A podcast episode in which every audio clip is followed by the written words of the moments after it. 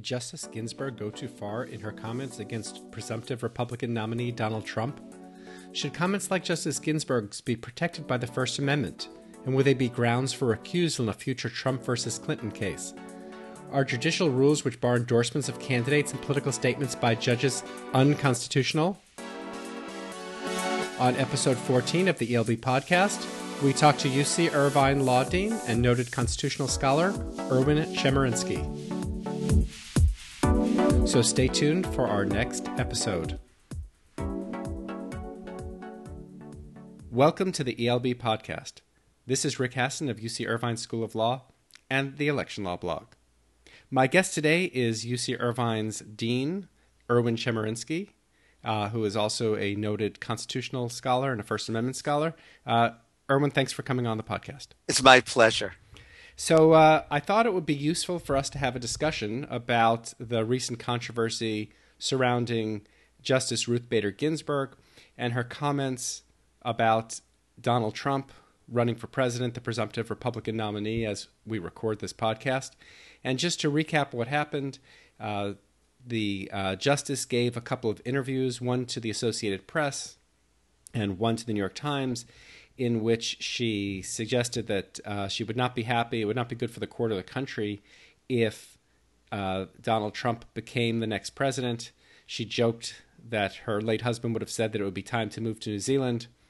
A few days later, Joan Biskupic of Reuters and CNN, who will be coming on to the UCI faculty for the next academic year, had a pre-scheduled interview with Justice Ginsburg, gave her a chance to take back what she said, and instead of taking it back, she doubled down. She called Donald Trump a faker, and this set off a number of condemnations and defenses of Justice Ginsburg. But it culminated in Justice Ginsburg issuing, if not an apology, a statement of regret, followed by an interview with NPR's Nina Totenberg, where she said, I shouldn't have said it. Judges shouldn't get involved in these kinds of things, and I'm over and done with it. Even though Justice Ginsburg is done with it, the people are still talking about this issue, and I wanted to talk to you and first ask you to give me your overview. What do you think about what Justice Ginsburg said? Was it improper? What do you make of her apology? Where do things stand with you right now? To be clear, Justice Ginsburg violated no law or ethical rule that applies to judges. There is a code of judicial ethics. It says that judges should not make statements of endorsement or opposition to candidates for elective office, but this code of judicial ethics does not apply to the Supreme Court. I've been critical of that in other contexts. I'm still critical, but the reality is it doesn't apply to the Supreme Court. So she violated no law. She violated no ethical rule. She did violate a convention that Supreme Court justices don't make statements with regard to political campaigns. They don't endorse or oppose candidates. Now, that's a convention that sometimes been followed and sometimes not. Back in 1800, the justice on the Supreme Court openly campaigned for John Adams' re-election. In 2000, Sandra O'Connor was widely quoted as saying at a party, it would be terrible for the country if Al Gore was elected president. But I think it's a good convention that justices should not oppose or endorse candidates. That said, I also understand why Justice Ginsburg made the statements that she did. So you had written, I think this was before Justice Ginsburg's statement of regret, that you thought she had a First Amendment right to say what she wanted to say. And I wanted to ask you first, is the question of whether or not she had a First Amendment right to say it the same as whether or not she would have to recuse in a case involving Donald Trump? Are those two different questions? And second, do you think that these rules should apply to judges? We know that the canons don't officially apply to Supreme Court judges. We know that Second Circuit Judge Guido Calabresi had made some, I think, anti-Bush comments and was later admonished he was subject to the code. So should this code apply to the Supreme Court? Rick, there are so many questions there. First, I think the code of ethics that applies to all the judges should apply to Supreme Court justices. It doesn't now, though, apply to Supreme Court justices. Second, my main point was that the general presumption of the First Amendment is that more speech is better. In fact, as you know so well, the reason the Supreme Court said that corporations have free speech rights is because the court said more political expression is desirable in society. That was the premise of Citizens United. I think we should abandon that premise only when we're sure there's a compelling reason. I was simply making the point that we do have a strong presumption that more political speech is better. Third, you raise the issue of recusal. I don't believe that Justice Ginsburg will need to or should recuse herself of any matters that are going to come to the court. She did not speak about any case that's pending before the court. She didn't speak about any specific issue. She was expressing her views with regard to Donald Trump. But whatever we think she should do, it's important to remember it's left to each justice for himself or herself to decide whether to recuse in a particular case. And I cannot imagine that Justice Ginsburg would recuse herself in a case just because Donald Trump is one of the litigants. Oh, I agree with you as a predictive matter that Justice Ginsburg would be very unlikely to recuse herself. But on the normative question, I believe you wrote a few years ago that you thought that these recusal issues should not be left to the particular justice. There was an issue a few years ago involving Justice Scalia and whether his duck hunting with Dick Cheney should cause him to recuse, and he issued an opinion for himself only. Do you think this is a matter that in the future should be decided by all the justices of the court? I continue to believe that recusal should not be left to the individual justice to decide for himself or herself. No one should be a judge of himself or herself. So in terms of my general position, nothing has changed. I think that the ethical rules should be applied to Supreme Court justices. I think recusal should not be left to the individual justice. But that's not the legal regime we're operating under now. So ideally, under your system, what Justice Ginsburg did should be subject to sanction, but she didn't break. Just so I'm clear, but she didn't break. She clearly didn't break any rules that apply. But you would like those rules to apply. I would like those rules to apply to Supreme Court justices, like they apply to all other judges. You used a word there, which is a very difficult one: sanction. I'm not sure what it would mean to sanction a Supreme Court justice. Short of impeachment, I'm not sure what's possible with regard to disciplining a Supreme Court justice. I mean, that's a difficult question once we say the rules should apply. Well, I want to go back then to a point you made. You've had a few pieces that you've written on this topic, but in one of them you talked about Justice Ginsburg's First Amendment right to say this. Yet Justice Ginsburg herself, I'm thinking of her concurrence in the Republican Party of Minnesota versus White case, as well as her concurrence in the Williams-Yulee versus Florida Bar case, seem to say that the First Amendment needs to give way in a much stronger way for judicial elections rather than for regular elections or other elections. She said that judges are not politicians. And I'm just wondering how you square the First Amendment issues with the special compelling interests that come up in the context of judicial speech and judicial campaigns. Again, there's many things in the question. I think Justice Ginsburg wrote a dissent in Republican Party of Minnesota versus White. Yes, I misspoke. That's right. And she wrote a concurring opinion in Williams-Yulee versus Florida Bar, where she wanted to go further in allowing states to regulate speech in judicial elections as compared to Chief Justice Roberts' majority opinion. And it was Chief Justice Roberts' majority opinion that declared that judges are not politicians, even when they're running for elective office. Now, I think that what makes this question difficult is one could say that we will allow greater restrictions on speech in judicial elections than in any other kind of election, but that doesn't necessarily deal with this issue, which didn't concern a judicial election. But I think that's too facile a response. I think the underlying question is, how should we treat speech of judges? And it's interesting with regard to Republican Party of Minnesota versus White. I actually wrote articles on each side, initially taking the position of the dissent and then taking the position of the majority. And I'm not sure I agree with the majority opinion in Williams-Yulee. What you're dealing with in both of these cases is restrictions on speech that deals with the core of the First Amendment, the political process. And the question is, are we better off with less speech than more speech? And it's an issue that I haven't made up my mind on and have gone back and forth over the years. I'm thinking in particular of a case that was recently decided by the Ninth Circuit sitting on banc, the Wolfson case out of Arizona. And this was a case where a judicial candidate challenged a few of Arizona's rules for judicial candidates and judges. And one of them says that a judicial candidate cannot endorse or oppose any candidate other than himself or herself and an opponent in the very judicial election. It seems to me that that raises a parallel question to the Justice Ginsburg question. You're right, it's not exactly the same. But so are you saying that you're uncertain as to where you would come down? There's now been a cert petition filed, which will be before Justice Ginsburg and the other justices probably sometime in the summer or fall. My instinct is that that's unconstitutional.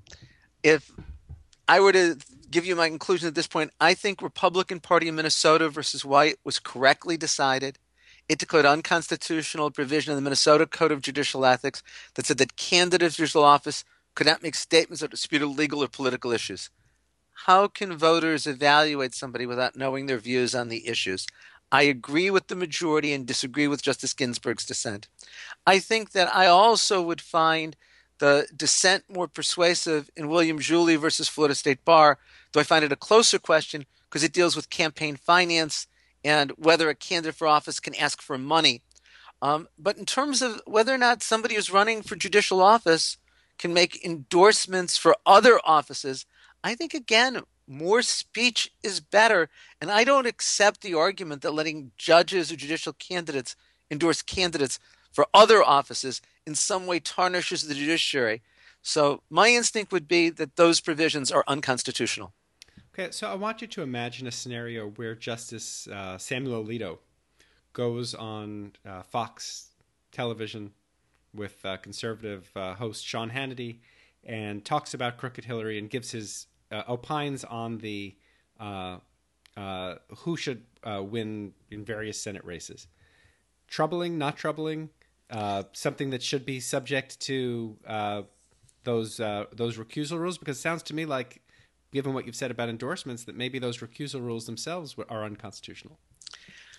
I find it troubling, just as I found it troubling for Justice Ginsburg last week to say that she found Donald Trump a faker, or to say that her late husband decided we should move to New Zealand if Donald Trump is elected. I found it troubling that Ruth Bader Ginsburg and Donald Trump were exchanging insults last week. But I also want to fight the hypothetical a little bit. My guess is there's a reason why Ruth Bader Ginsburg did this, and it wasn't because of Donald Trump's views on issues like abortion or affirmative action or judicial activism. I think she rightly perceives that Donald Trump is a threat to the rule of law and our legal system in a way that no other candidate in recent memory in American history has been. I don't think it's coincidence that she chose to speak out right after the Trump campaign ran an ad with a six-pointed Star of David superimposed over $100 bills and criticizing greed, apparently an image taken off of a white supremacist website. Ruth Bader Ginsburg in her lifetime has seen what can happen when extreme nationalist movements that express racist, anti-Semitic messages come to power. And so in that sense, it's different than Samuel Alito criticizing Hillary Clinton. But in the end, to be consistent, I have to say I'm troubled by it. But I think I'd come down to I don't see the harm in the way that many other people do. I would say the First Amendment here would protect the right to do it. Well, let's talk about what the harm is. I mean, one thing that I think there is a social or governmental interest in is preserving the appearance of the impartiality of the judiciary. And so do you think that there's a danger of the public? Suppose we have Trump versus Clinton before the election, some dispute over some election rule in Ohio that could make the difference. Do you think that people fairly could question Justice Ginsburg's ability to be objective, or Justice Alito, if he were to do the kind of hypothetical I did, if statements are made, as Ginsburg made, about the nature of the character of the person, where there's so much at stake in the election as you've painted it? Don't you think that at least some people would reasonably question the impartiality of the justice in that position? The assumption is that we're better off with enforced silence than we are with knowing their views. Let's go back to the last time something like this happened in the Supreme Court, Bush versus Gore. The five most conservative justices, all appointed by Republican presidents, voted for George W. Bush. The four more liberal justices, two of them appointed by Democratic presidents, voted for Al Gore. All of the justices' impartiality was questioned. All perceived, rightly or wrongly, that the justices were voting their ideology, even though they'd never made statements like Ruth Bader Ginsburg's last week. Do the statements really change anything? I've never liked the idea that we preserve a certain image of the court through silence. I mean, my view is always it's better to know people's views than to pretend that they don't have any views. Well, there's a difference between a jurisprudential view versus a view of a person's worth or their whether they should be elected to office. And so I'm thinking of Justice O'Connor's comments, which you mentioned earlier, that were off the record, and I don't know that she ever confirmed that she made them, that she thought it would be terrible if Al Gore were elected president. Even that caused people concern. Don't you think things would be worse if the justices would be out there having taken sides beforehand? And as unlike in Bush versus Gore, as the Supreme Court becomes a court now where all the conservatives are Republican appointed and all the liberals are Democrat appointed, doesn't this risk further politicizing the court? What you're assuming in that question is that the perception is different if there's silence than if they say out loud what they think. Everyone knows that Ruth Bader Ginsburg is a liberal Democrat. Everyone knows what liberal Democrats perceive with regard to Donald Trump. Samuel Alito, your example, is a conservative Republican. We certainly know what conservative Republicans think of Hillary Clinton. Does saying it out loud really change anything? Had the justices said something before Bush versus Gore, like the Ginsburg statement, would we really perceive Bush versus Gore any differently than we do? I don't think so. I think most people perceived Bush versus Gore was the result of having five justices who wanted to see George W. Bush president and four who wanted to see Al Gore being president. That's not how I perceive it, but I think that's how most people saw it.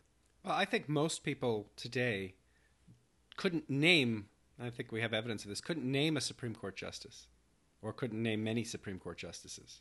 But certainly if we had a dispute that came up in a Trump versus Clinton way, and there were these statements made by Justice Ginsburg, many, many more people would learn about it. And so I guess I fight the assumption of your question that everybody knows where the justices are. Maybe in a fully informed society, this would be different than in the society we live in right now. Of course, the difficulty is everyone, because you're right. More people can name some of the seven dwarfs than can name Supreme Court justices. But obviously, many people know who Ruth Bader Ginsburg is. I think the hard question for her was, if you're a person of enormous influence with a powerful voice in society, and you see something which you think has the risk of not only undoing everything you've done in your career, but really a threat to the very nature of the rule of law, do you remain silent and then regret it if the worst happens? Or do you use your voice to speak out? I find that an enormously difficult question. Do you think that Justice Ginsburg, now we're psychoanalyzing, but do you think that Justice Ginsburg actually thought that what she would say would have an effect on the outcome of the election? And if so, I don't know if that makes it better or worse. But that seems to be seeing yourself as having a great deal of influence over public opinion. I won't try to psychoanalyze Justice Ginsburg or anybody else.